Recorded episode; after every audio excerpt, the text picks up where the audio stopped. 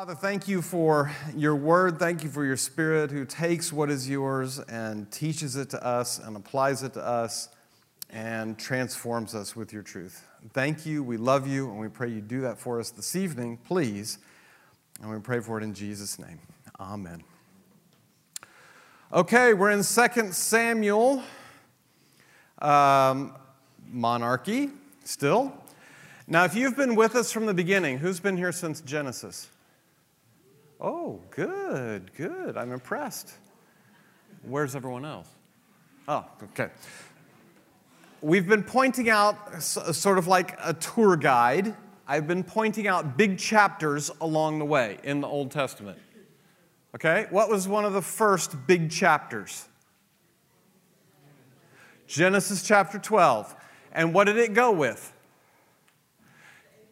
The Abrahamic covenant. And Genesis chapter 15 is where the actual covenant hit. And so 12 and 15, big, big chapters. Okay? Next big chapter. It's in the next book Exodus chapter 20. Who said yes? Sherry, 20. Chapter 20. Why Exodus chapter 20? Ten Commandments. Then what? 40. Oh, boom! Why chapter 40? Why Exodus chapter 40? The tabernacle, God comes down and dwells with his people. Okay, Genesis, Exodus, Leviticus, Numbers, Deuteronomy was the next one, and there were actually three chapters.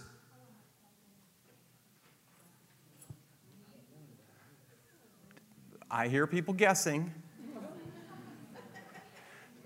28, 29, and 30. It's the key to unlocking the whole Old Testament. I'll bless those who bless my people, and I'll curse those who don't. Discipline, he, he blesses the obedient, and he disciplines the disobedient. And 28, 29, and 30 of Deuteronomy. Next one to add to your list 2 Samuel 7. Humongous chapter in the Old Testament and in the scripture. 2 Samuel 7. But sometimes when we're looking at something, we're not really sure what we're looking at. So tonight I want to unpack for you 2 Samuel chapter 7. One chapter, I have three objectives mm, and 55 minutes. We're going to do a 50,000 foot perspective on the Davidic covenant. So that's one objective. Second objective is we're going to look at chapter 7 from David's point of view. Third objective is we're going to apply chapter 7 to our lives today. Yeah, now, whew, here's where buckle up right now. What I have to do is give you a very brief history of the kingdom of God. The kingdom of God. You say, the kingdom of God? Indeed. Matthew chapter 6, verse 9. It's very familiar to you. It's called, whether it's right or wrongly called, it's called the Lord's Prayer. Most of you remember it like I do Our Father, who art in heaven, hallowed be thy name. What's the next part? Thy kingdom come on as it is. What are disciples to pray for? Thy kingdom come. Thy kingdom has not fully and finally come yet. What are we praying for? It to come. Because it already exists there. We're praying that it comes here. What? Acts chapter 1.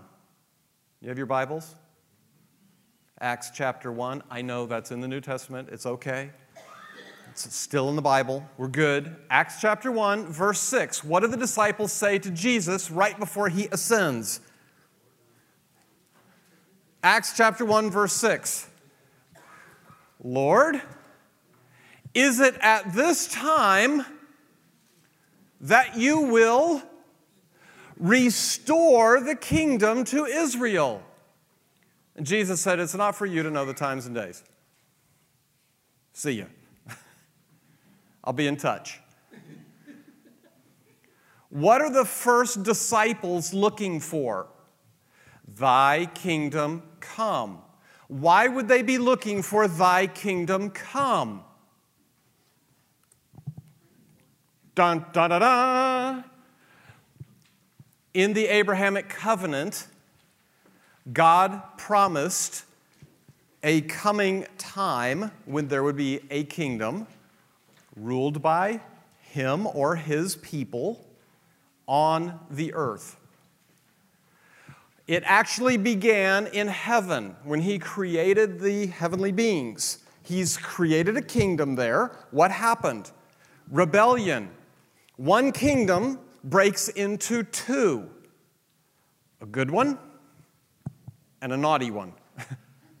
right? Right? So far, so good? Okay. God then brings the kingdom to the earth, and who does he put in charge of it? Adam and Eve. Somebody snuck in the back door. What happened? One kingdom, oh, split off into two, which is why Genesis is the family tree of faith. Because we have two kingdoms growing along side by side.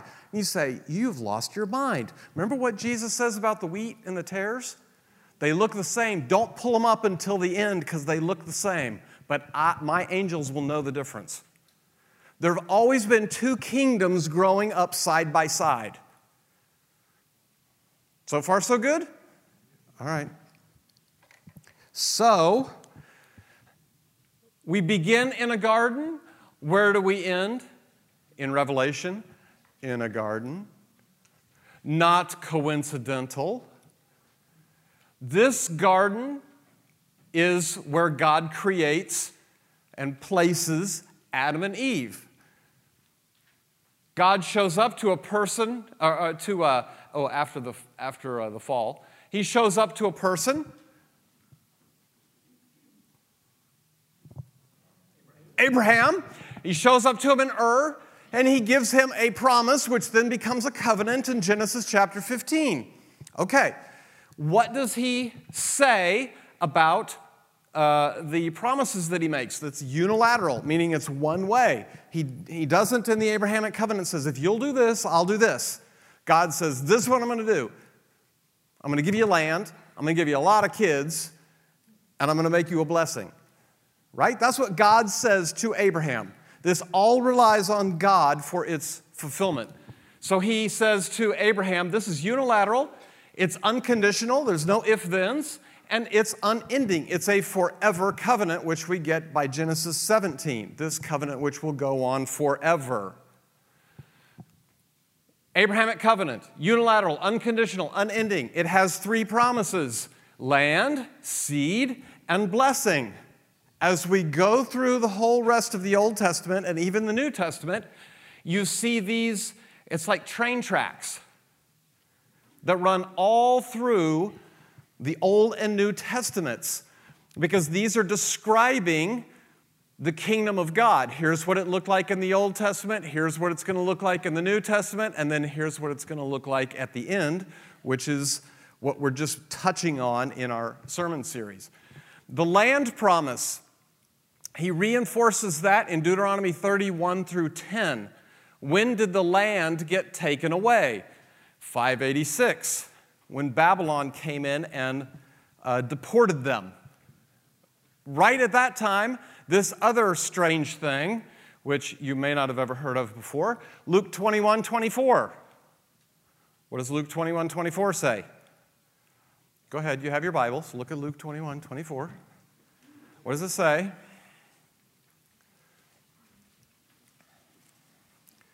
This is so key.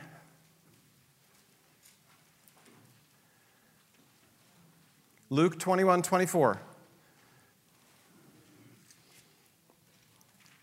What does it say?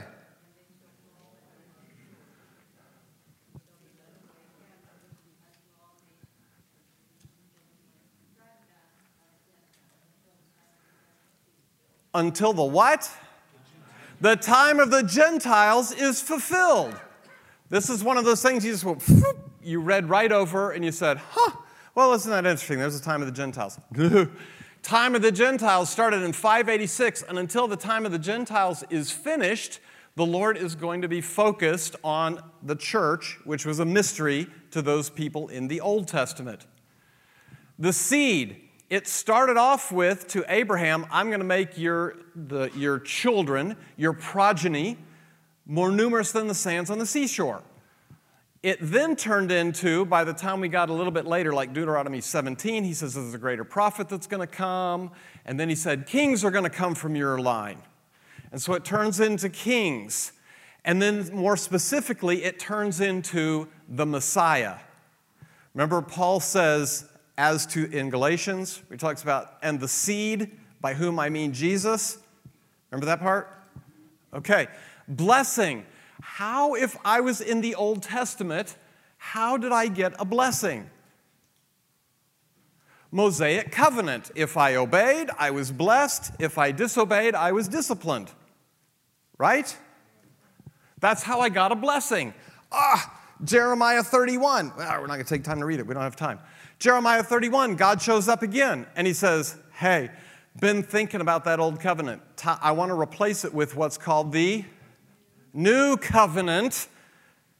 And it's going to give you four things a new mind, a new heart, the indwelling Holy Spirit, and the forgiveness of sins. Sound familiar? This is in Jeremiah chapter 31. God says, This is what I'm going to do. Oh, have you already heard all this? Oh my gosh, yes, you have? Okay, sorry. Well, I'm pretty excited. You come to Jesus' time, and Jesus comes to offer what? The Davidic kingdom as the Davidic ruler. Why would he do that? Matthew chapter 1. He's in the line of David, he's the Davidic king. He comes, he offers the kingdom to the nation, they refuse it. He says, Great, I got a plan called the church that you've never heard of before, and here's what's going to happen the land is not going to be yours. You're not going to really get to rule over all the land like originally uh, planned. That'll happen over here. Right now, Jesus is ruling and reigning from where? Heaven. And the blessing, how does the blessing come to the church? Because we got the indwelling Holy Spirit because the new covenant has been cut. Whose blood got used? Jesus. This is the whole book of Hebrews, which we've already gone through. Right? The, the new covenant has been cut in his blood, and guess who gets the blessings? Those who are in the church. New mind, new heart, new uh, uh, forgiveness of sins, and the indwelling Holy Spirit. Those are the blessings. Why does he give us the blessings? To make his people jealous. Hey, we got your stuff. That stuff you were supposed to have, we got it. It's way cool. You want it? And so we are a testimony also to the Jewish people. Okay, then we're going to hit the tribulation, then we'll get a millennial kingdom, and that's when he reestablishes the kingdom on earth and then we have the eternal kingdom. Okay, whoosh, that's the kingdom of God, start to finish. Glad you've heard of it before. All of this flowed out of the Abrahamic covenant. Genesis 15, land, seed, blessing. What you're going to see in 2 Samuel 7 is the amplification of the seed promise. We've already had this one. We're not to this one yet. It's this one right here the seed promise. Okay. So, the Davidic covenant. Let's take a look at the Davidic covenant. Uh, well, let me read it. Gosh, I got to read the whole thing. Uh, so, when King David was settled in his palace and the Lord had given him rest from all the surrounding enemies, the king summoned Nathan the prophet. Look, David said, I am living in a beautiful cedar palace, but the ark of God is out there in a tent. Nathan replied to the king, Go ahead and do whatever you have in mind, for the Lord is with you. Not so fast, Nathan. But that same night, the Lord said to Nathan, Go and tell my servant David, this is what the Lord has declared. Are you the one to build a house for me to live in? I have never lived in a house from the day I brought the Israelites out of Egypt until this very day. I have always moved from one place to another with a tent and a tabernacle as my dwelling. Yet, no matter where I have gone with the Israelites, I have never once complained to Israel's tribal leaders, the shepherds of my people Israel.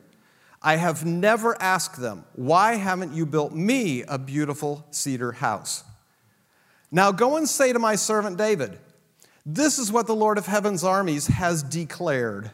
I took you from tending sheep in the pasture and selected you to be the leader of my people Israel. I have been with you wherever you have gone, and I have destroyed all your enemies before your eyes. Now I will make your name as famous as anyone who has ever lived on the earth. And I will provide a homeland for my people Israel, planting them in a secure place where they will never be disturbed. Evil nations won't oppress them as they've done in the past, starting from the time I appointed judges to rule my people Israel and I will give you rest from all your enemies. Furthermore, the Lord declares that he will make a house for you, a dynasty of kings. For when you die and are buried with your ancestors, I will raise up one of your descendants, your own offspring, and I will make his kingdom strong. He is the one who will build a house, a temple for my name. And I will secure his royal throne forever. I will be his father, and he will be my son. If he sins, I will correct and discipline him with the rod like any father would do. But my favor will not be taken from him as I took it from Saul, whom I removed from your sight.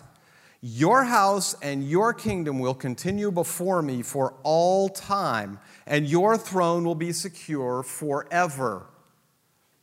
So Nathan goes back to David and told him everything the Lord had said. And then King David goes in and sat before the Lord in the tent and prayed Who am I, sovereign Lord? And what is my family that you have brought me this far? And now, sovereign Lord, in addition to everything else, you speak of giving your servant a lasting dynasty. Do you deal with everyone this way, O sovereign Lord? What more can I say to you?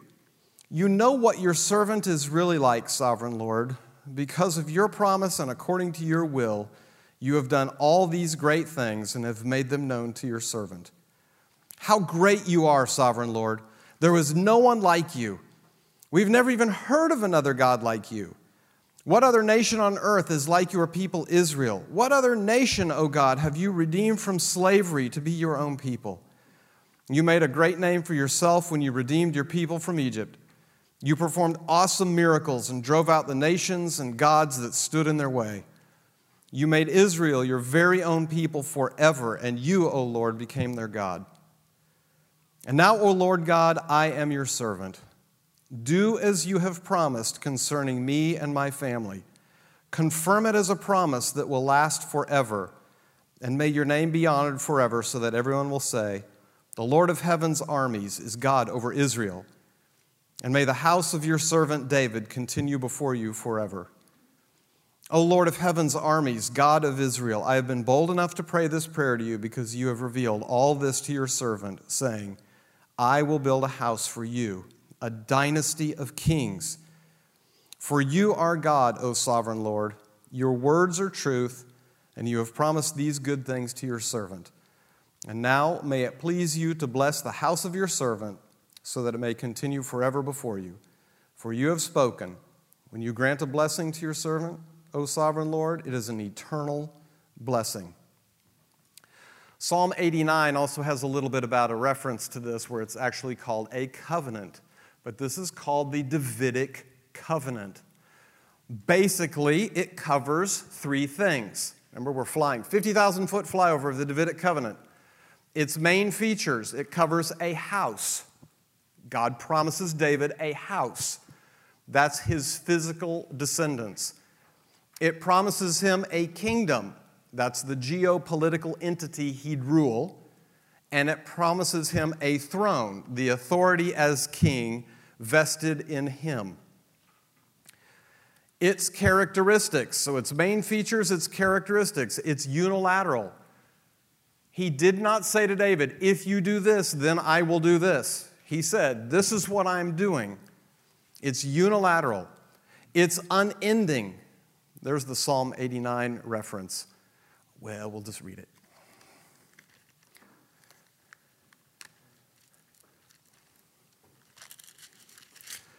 Psalm 89, 3 and 4. The Lord said, I have made a covenant with David, my chosen servant. I have sworn this oath to him. I will establish your descendants as kings forever. They will sit on your throne from now until eternity. Pretty clear. Psalm 89. So it's unending, it's unilateral, it's unending, it's unconditional. It relies on God for its fulfillment entirely. And literal, it's going to take place on the earth. Right? Right? Good. All right. How about how would the people in the Old Testament have understood this? Would they have understood it the way I've explained it? Let's look. David's house, so his descendants, his line continues throughout the Old Testament. Remember by the time we hit Matthew 1 1? Matthew 1, chapter 1. 1 1. This is a record of the ancestors of Jesus the Messiah, a descendant of David and of Abraham.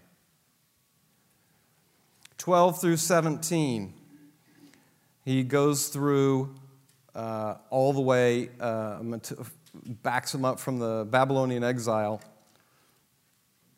uh, the 14 generations, 14, 14, to get to the Messiah. David's house his descendants keep going. They are still counted and reckoned as his descendants. Jesus is his descendant. Why is that important? Because Jesus could not have offered the Davidic kingdom to them if he wasn't from the line of David, right? Did any Pharisee ever refute the fact that he was of the line of David? Nope. And believe you me, they would have checked. They couldn't get him on that one. Oh gosh, he is from the line of David. Oh golly, what are we going to do? We got to find something else. So there's no refuting or disputing the fact that he is of the line of David. His house, therefore, continued through the Old Testament and even into the New Testament. How about David's kingdom? The geopolitical entity over which he ruled, or one of his descendants would rule. It ended for a time in 586 with Nebuchadnezzar, and that kicked off the times of the Gentiles. We are in the times of the Gentiles right now. And according to Romans, in chapter 11, it talks about the end of the time of the Gentiles, where God will again switch his focus from the church over here to his people, ethnic Israel. So David's kingdom is still out there. Is it amazing that there's even a place today called Israel? Yes. Many people have tried to wipe it off the map. David's house, David's kingdom, David's throne, which is his right to rule. I listed a whole bunch of verses in there which you can look up.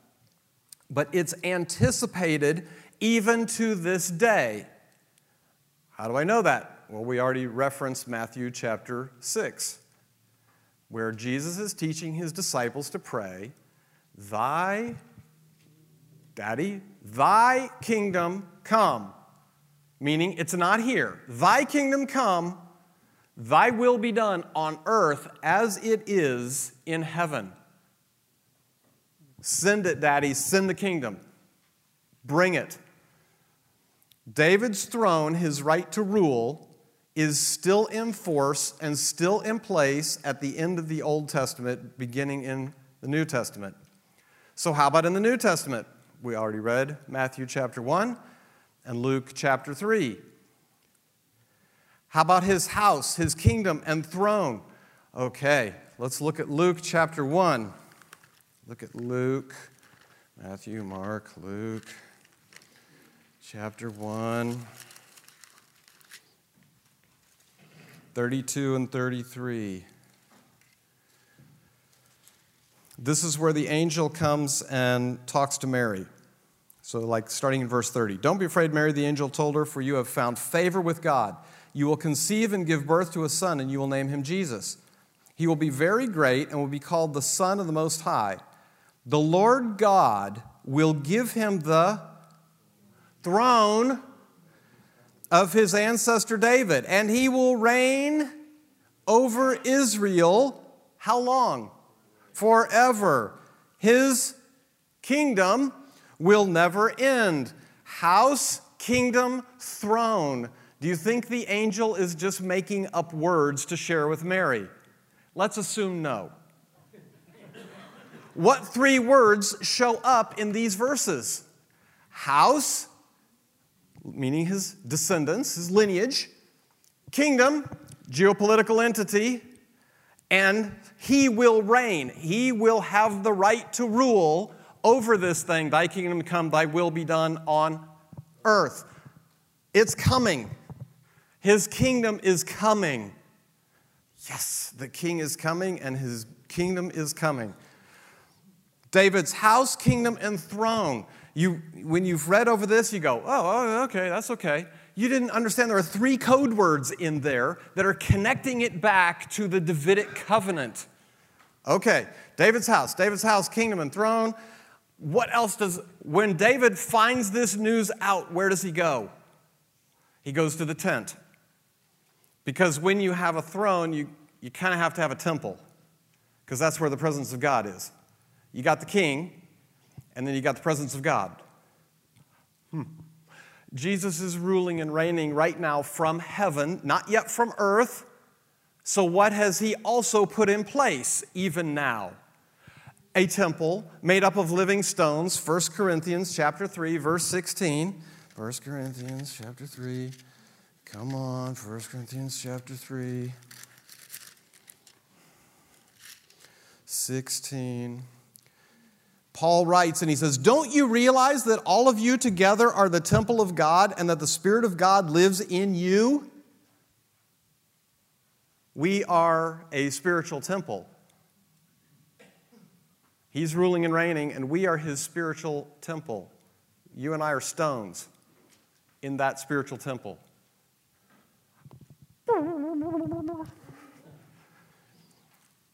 And just like David, remember we talked about David is running around in the desert? He's anointed a whole bunch of years before he actually becomes king, right?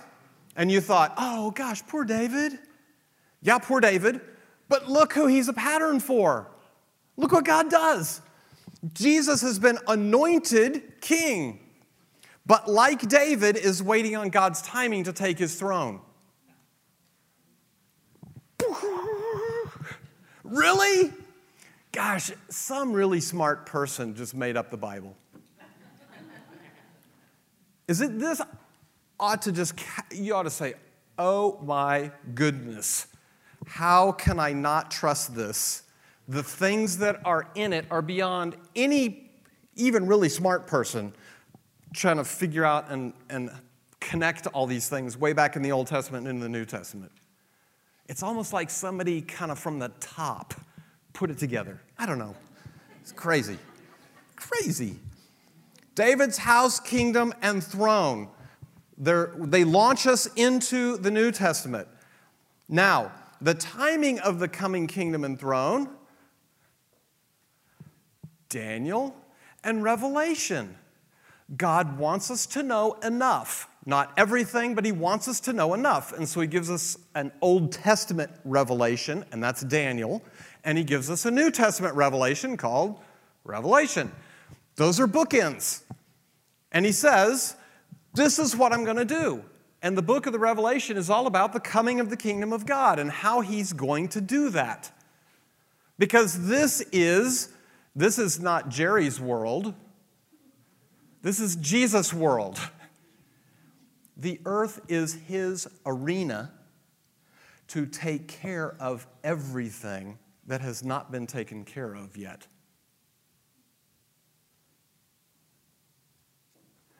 Someone has challenged, never threatened, but challenged God's right to rule. Who is that person? Has that ever been dealt with? Got dealt with at the cross, but it hasn't been enacted fully yet. But it will be. And that's the book of the Revelation. That's why Cody said in the opening message on the series on these churches is Jesus wins in the end. It will be decided decisively and God's right to rule will be established beyond question.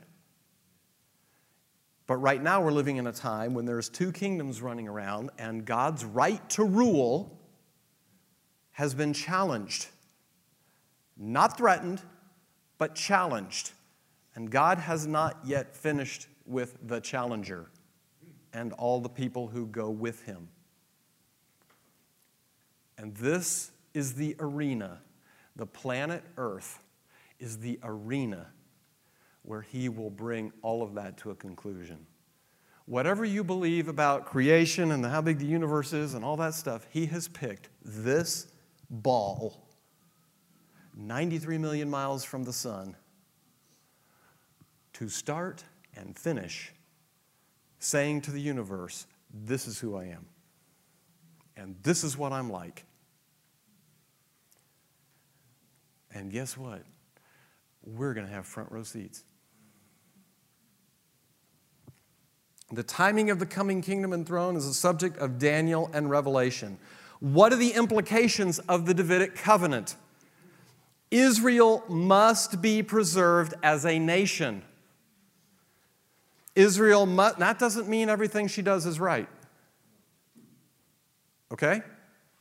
But Israel must be preserved as a nation. Why? Because the Davidic covenant has the Davidic ruler ruling over a geopolitical entity called Israel from a real, literal, earthly throne. That's what they expected in the Old Testament. That's what they expected in the New Testament, because that's what it says.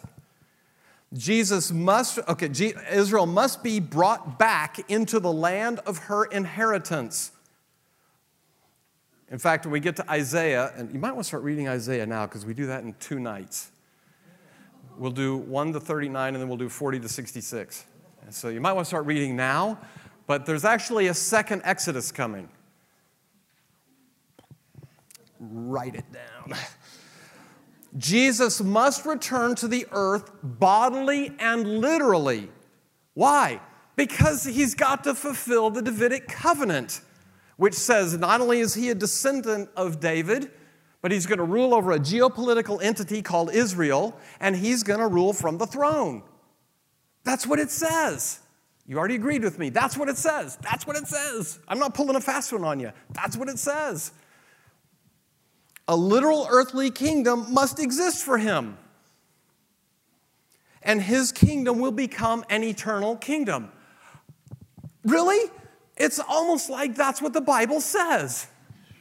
Look, his kingdom, called the millennial kingdom, it's in Revelation, we'll get to it later. The millennial kingdom, a thousand years of his ruling and reigning on the earth. The topography of the earth is going to change. And Jerusalem is actually going to become the most important place on the earth. This thousand years then gives way to an eternal kingdom. How else does Jesus rule and reign forever according to the Davidic covenant? It's like this. He says, here's how it's all going down. There's going to be a tribulation period for seven years. That's going to usher in a thousand year millennial kingdom where every promise I ever made to Israel is going to be fulfilled including 2 Samuel 7. From that point, at the end of that, there was another big battle, and then he ushers in the eternal kingdom. Yes. Okay. That is a very brief overview of the kingdom of God. What's the importance of the Davidic covenant? Two big points. There is a church today because of God's faithfulness to his promise to David, bringing Jesus Christ, the Messiah and Savior, through his house, his family tree. Remember that? Have I told you about Nazareth yet? Oh, it's not Christmas. Mm. I'll tell you again at Christmas. Okay, so Jesus is, is uh, from a little town called Nazareth, right? Where were mommy and daddy from? Nazareth. Nazareth was a little town, maybe 125, maybe 200 people. And it was a stopping point. It was just a, like a hotel spot. You were traveling from the big cities, and you, ha- you got halfway through, halfway through your journey, and you'd stop in Nazareth and you'd get in a hotel room. I no problem with that. So, Nazareth in Hebrew, a tzadi, doesn't have uh, an English or, or even, uh, it doesn't even have a Greek equivalent. So by the time it gets to English, we say Nazareth, but it comes from Netzer. Netzer. You know what a Netzer is? So you, you got, we got live oaks, right? And every once in a while, those pesky little things, they send up more little oak trees out of the roots, right? That's a netzer. What is this town? This is a, this is a little branch town. A what? A little branch town. What did it say in Isaiah 11? A little branch one will come to pass. And he's my guy. He's coming out of the stump of Jesse. And my little branch one is the Messiah. Guess what the people of Nazareth thought? Hey, we believe that. And they got together in faith. And they had this little tiny town, and they said, We're the town that believes the little branch one is going to come from here. And what did God do? The little branch one came from the faith of those people who got together in a town we would call Nazareth. And he was came out of there just like it says in scripture. And that's why people when they go to Matthew and they go in chapter oh gee, where is it? It's chapter 1, chapter 2. Everybody wants to point to this and they go, "Look, there's no verse in the Bible that says this." Mm-hmm. Is that?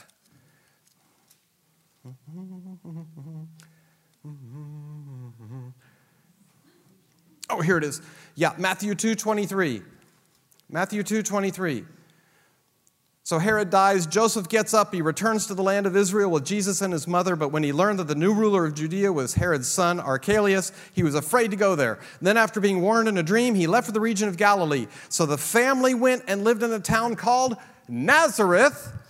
This fulfilled what the prophets had said He will be called a Nazarene. And I had people at the Rocket Factory say, There's no such verse.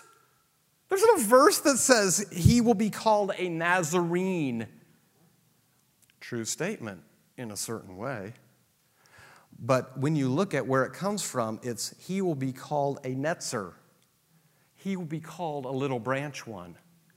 And there is absolutely a reference to a little branch one. And what Matthew meant was he will be so fulfilled, he will be the little branch one. And the little branch one is the Messiah, who's our Savior, for whom uh, he purchased the church. It's because of the Davidic covenant that we have a church. God is being faithful to his promise to David, and because of that, Jesus comes, the little branch one, who grows up into the Messiah, who grows up into our Savior, who dies, who purchases the church, and we are the beneficiary of that because of God's promise to David in 2 Samuel 7. There is a future for Israel because of God's faithfulness to his promises to David to one day establish a literal, eternal house, kingdom, and throne upon the earth. Gosh, isn't this good? One little chapter is so jam packed, we just sometimes don't know what we're looking at. The importance of the Davidic covenant, it's one of those big chapters. Genesis 15, Deuteronomy 30 with the Palestinian covenant. Here we go with 2 Samuel 7, the Davidic covenant. Guaranteed this will be on the final. There is a church today because of God's faithfulness to his promise. There is a future for Israel because of God's faithfulness to his promise, both to David. But remember, this whole covenant came about as a result of God saying no.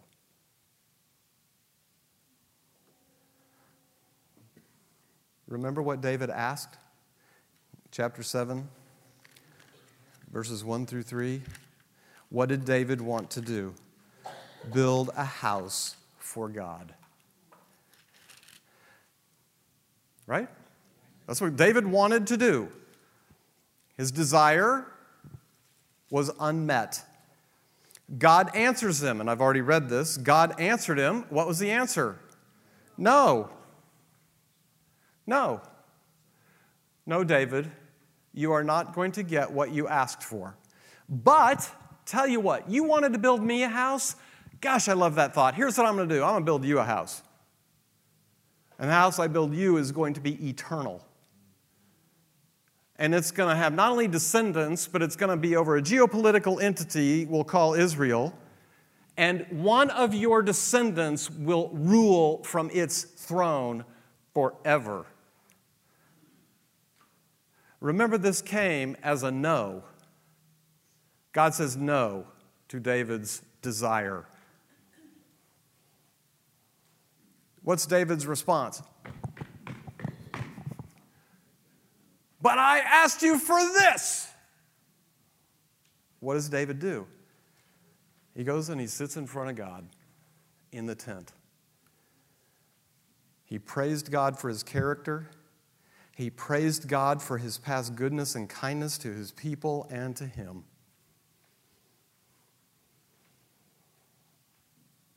This is an unmet desire that David had.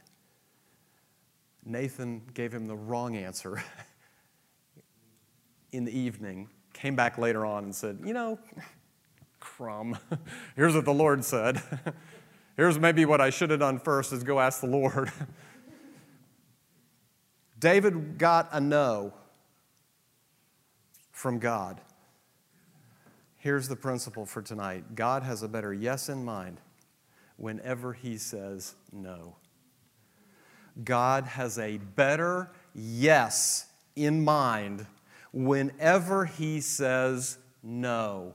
He told David no, but David, here's what I'm going to do, and it's going to blow your socks off. Although David probably didn't wear socks. Maybe it blew his sandals off. God has a better yes in mind whenever he says no. Let me tell you a, a story, long story, uh, when God has told me no. Uh, I graduated from the University of Kansas in 1985 with a degree in aerospace engineering. Um, I wanted to design, build, and test rocket engines. I figured I couldn't get a job unless I got a master's uh, Purdue, wonderful engineering school. I got in, they gave me a scholarship, they gave me a job. Laurie and I got married, we went up there, lived in married student housing. Life was sweet. Not really, but it was pretty austere. But it was great. It was great. So I sought a master's degree from Purdue. I took two classes my first semester. They said, don't get a C. And I said, no problem. I took a math class and I took a rocket class. I got an A in my rocket class. I got a C in my math class. Now, I I deserve some sympathy for the C in the math class. It was matrix linear algebra. You, you think like x plus y equals 2z is nasty? Try to do it in matrices. It's really nasty, really hard, and it was obviously beyond me, so I got a C. So uh, they kicked me out. Hmm. Kicked us out. I said, ah, I got it, I'll reapply. Nope, no, we're not taking you. You had your chance. The answer is no. Oh, shoot. well, remember, I'm married. so I have two options. One is I take Laurie and we move back to, let's say, my parents' house. That's always fun. Uh, or uh, I'd have to get a job. So uh, I actually talked to a professor there, the rocket class professor, and he knew two people, and I went and interviewed one in San Jose, one in Sacramento. Uh, the one in Sacramento went really, really well. I went to the one in San Jose. I showed up. I looked good. I went in. I asked the receptionist, and she said, Right, oh, whoever I was supposed to meet with, Mr. Smith or someone. Um, and I sat there for about half an hour, and I said, I'm sorry, Mr. Smith never came down to get me. And she said, Oh, well, that's funny. So she calls back up there, and she gets someone. That, oh, I see. Aha, ah, mm, okay uh, well, go on up and someone will meet you at the top of the stairs. And I thought, okay, so here comes my meeting with Mr. Smith. So I walk up the stairs, and here's this other guy who I didn't know from anyone. I didn't know Mr. Smith from anyone either, but this was not Mr. Smith. And this guy says, huh, funny thing, Mr. Smith is on vacation. I said, well, well, I was supposed to have an interview with him today. Well, don't worry, I'll do it. So we went to his cubicle. He says, uh, So, do you like to play racquetball? I said, uh, Yes, but uh, it was the most off the wall interview I've ever had. I left and I just thought, this is the nuttiest place that would schedule me in on a time. They don't even track the guy who's going on vacation. So I, I went home and I, Laurie and I were praying about it, and I said, You know, I really like the place in Sacramento. I hope the place in San Jose doesn't offer me a job because I don't want to go there. So the Lord was very clear, and He directed us to Sacramento. So we moved from West Lafayette, Indiana, in a little car and a big trailer, and we towed all of our stuff out to Sacramento. Great, loved it, had a great time in Sacramento. Got to design, build, and test rocket engines, had a great time making fire smoke, blowing stuff up. It was tremendous. So, uh, uh, so Stephen is born in 1990. We started there in 1986. So four years later, here's Stephen. And um, I come home from work one day, and I told Laurie, and this is about 1990, 91 maybe, I said, funny thing, uh, because I'd become a Christian in 1986 because of that thing at Purdue. And I've told you that story before. And if you don't remember, sorry, you have to go back and listen to it. It's a great story. So, uh, four years I've been in Christ. And I come home one day and I said, because I had been praying at the rocket factory, trust me, these guys don't go to church. Funny thing, I think the Lord is calling me into full time ministry. you can imagine the thrill. she says, No, he's not. and I said, You're right. I wouldn't call me into ministry. I mean, I wouldn't call me. I'd call, I'd call a lot of other people. So I finally decide, you know, okay, the whole year goes by, and this, this thing won't leave. And I thought, maybe I just like school and I'm bored. So I'll apply to seminary, they'll reject me because they can't take engineers, and that'll be it. So I apply, got accepted, uh, which was crazy. And then tried to figure out, oh my, okay, well now, am I really supposed to go?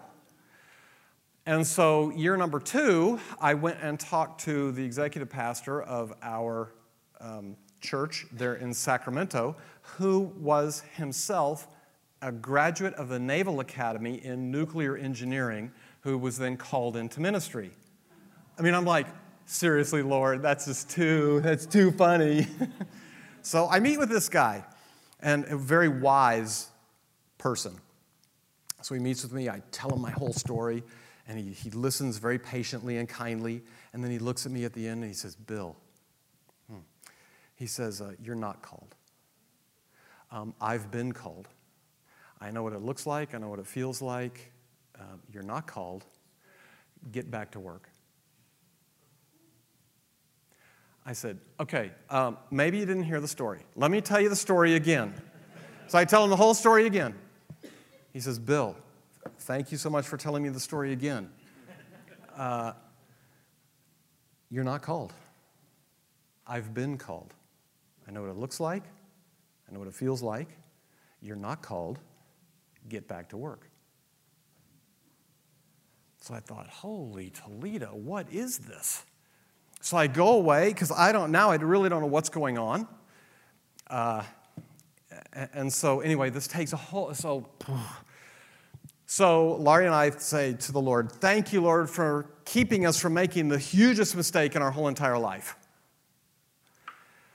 Uh, if the Lord would give it to us, we'd love to have a second child. And so uh, the Lord blessed, and January of that year, we got pregnant. So this is now we're moving into the third year of me wrestling through this. Third year. Uh, Josiah is on the way, and Laurie had told me uh, she said, You know, I don't know what this thing is or where it's going, but um, I just have one rule. I said, Got it. What is your one rule? She says, If we move anywhere, I'm not moving pregnant. I said, Got it. You're pregnant? We're not moving. May comes. I get laid off. I started the Tuesday after Memorial Day in 1986. I got laid off the Friday before Memorial Day in 1993 seven years to the weekend. I am laid off. Um, our house sells. There's a whole long story. Our house, we couldn't not sell our house because my plan was I'm going to sell the house, get the money, and that will pay for seminary. Whose plan was that? That was mine. I wanted my plan to work to go to seminary. The house wouldn't sell. The house finally sold in 10 days after all this stuff happens. House sells. Guess how much we made off of it? None. None. So I say to my wife, Stephen doesn't remember because he's not three years old. Josiah is still riding around for free. And I say, Here we go, we're moving to Dallas. This is the open door. So we moved to Dallas from Sacramento. I have one month of money in the bank. I, I, have no other savings anywhere. I got no gold bars. I got nothing. I have one month of money. My plan was we're called. Oh, oh gosh. Okay, so we're leaving on that morning. We're going to drive. My dad flew out to try to talk some sense into me. Finding that unsuccessful, we drove all the way to Dallas. That morning that we left, this executive pastor showed up at the garage and we just packed the last thing on the truck. And he comes in, he has this wonderful James Earl Jones voice. And he came in, he said, May I pray for us? And I thought, What is this? So he prays, wonderful prayer. I'm like, Oh, yeah, yeah, I agree with all that. Thank you. Thank you for praying. And so he finishes, and my dad and this other fellow who was there walked out. So I'm standing there with him, and I said, Help me understand this. Not called or called? And he said, Called. I, and I looked just like some of you. Huh? Called. He said, If I would have told you you were called, you might have stepped out on my word instead of God's. Now you're stepping out on God's word and timing, and your trust is in Him because this way is too hard. And if you would have stepped out because of me, wrong. He says, now you're in His hands, totally and completely. You're called. Move to Dallas. I have one month of money in the bank. Right? My plan was sell the house, take all this money, and pay for seminary. No. We show up to Dallas, one month of money in the bank. I have no job. Did I mention that? I have no job. I have no job. And by the way, I have a mostly pregnant, almost done pregnant wife. I just, you just got to get this picture. And it's about 154 degrees in Dallas when we pulled in. So I, I got out, I got to find a job. And, and so I tried and I tried and I tried. And two weeks, I'm, I'm in seminary. I'm going to seminary the first two weeks. I cannot find a job to save my life. And I'm thinking, I'm down to two weeks of money. Really seriously, two weeks. I got no spares. This is it. Well, I'd sent a letter in Sacramento. I sent it, my aunt and uncle lived in Dallas, and I said, There's got to be some churches who'd like to hire me, right? I've told you this story before. There, she gave me a list of seven churches. I sent a letter to seven churches, basically this Hi, my name is Bill. I used to be a rocket scientist. The Lord has called me into ministry. I need a job at your church. Please contact me. And this is snail mail, right? We don't have email yet. This is snail mail. These letters go out. What do you know? I never heard anything. We're in Dallas. One of my letters, someone had responded to it, and it went to Sacramento, and then it followed us back to Dallas. And it was a church in Dallas that said, Well, we have one open position in children's ministry, which I've told you this story before. And I thought, I laid the uh, letter down because I do not want to be in children's ministry. I already have two. Thank you. Lord, you and I have an agreement. I'll teach adults, I'll teach college, but below that, with the whole pie in the face stuff and eating goldfish, that's not me. Not going there, not doing it. So I need a master's from Purdue. The Lord says, no. And no, you can't get back in. I want to go to seminary my way, right? My way would have been real cushy and would have required almost zero faith or trust in God. Guess what he says? No, we're not going to do your plan. We're going to do my plan. I get to this place, the, this children's ministry role. I went in. It is one of those great things. I really connected with the children's minister. And the next thing I know is I have a job. We pulled into town on August 2nd. Our money ran out on September 2nd. September 1st, I started the new job.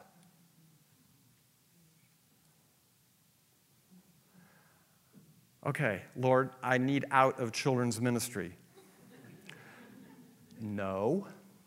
I finish up seminary. I'm going through, I'm going through. I had three professors within about two weeks come up to me and say, um, they felt like you need to stay and pursue a doctorate. I'm like, no, no. See, Laurie and I are going to go back to Sacramento and we're going to plant a church. The Lord says, yeah, no, no, that's not what you're going to do. Um, what you're going to do is you're going to wait for me because I have a place for you. Mm-hmm.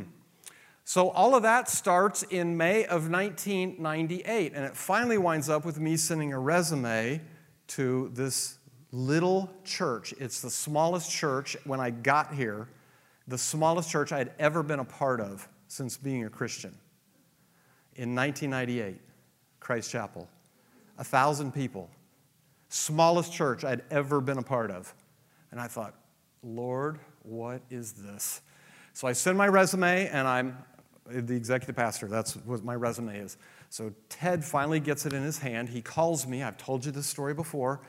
It's really funny if he's standing here because he would, he would go, That's exactly what happened. Here was our first phone call. Remember this? Hi, Bill, Ted Kitchens, senior pastor of Christ Chapel.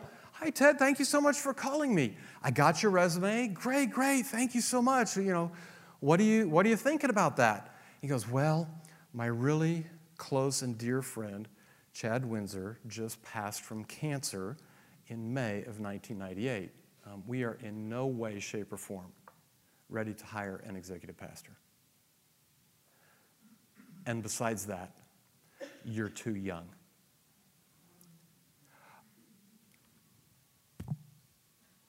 Somebody just thumped my chest. what have you just heard? You are not getting this job. Love, joy, peace, patience, kindness, goodness, faithfulness, gentleness. What was that last one?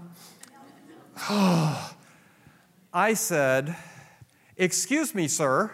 This is our very first conversation. Excuse me, sir. The issue is not my age. The issue is one of giftedness and experience, and I am absolutely gifted and have the experience to do this. The real issue before us is one of trust. Will you trust me to do this? This is our very first conversation. Well, guess what Ted doesn't like either. but Ted has some of that self control thing. He says, Well, anyway. This is what he said. Well, anyway. What interests us in you is your time in children's ministry.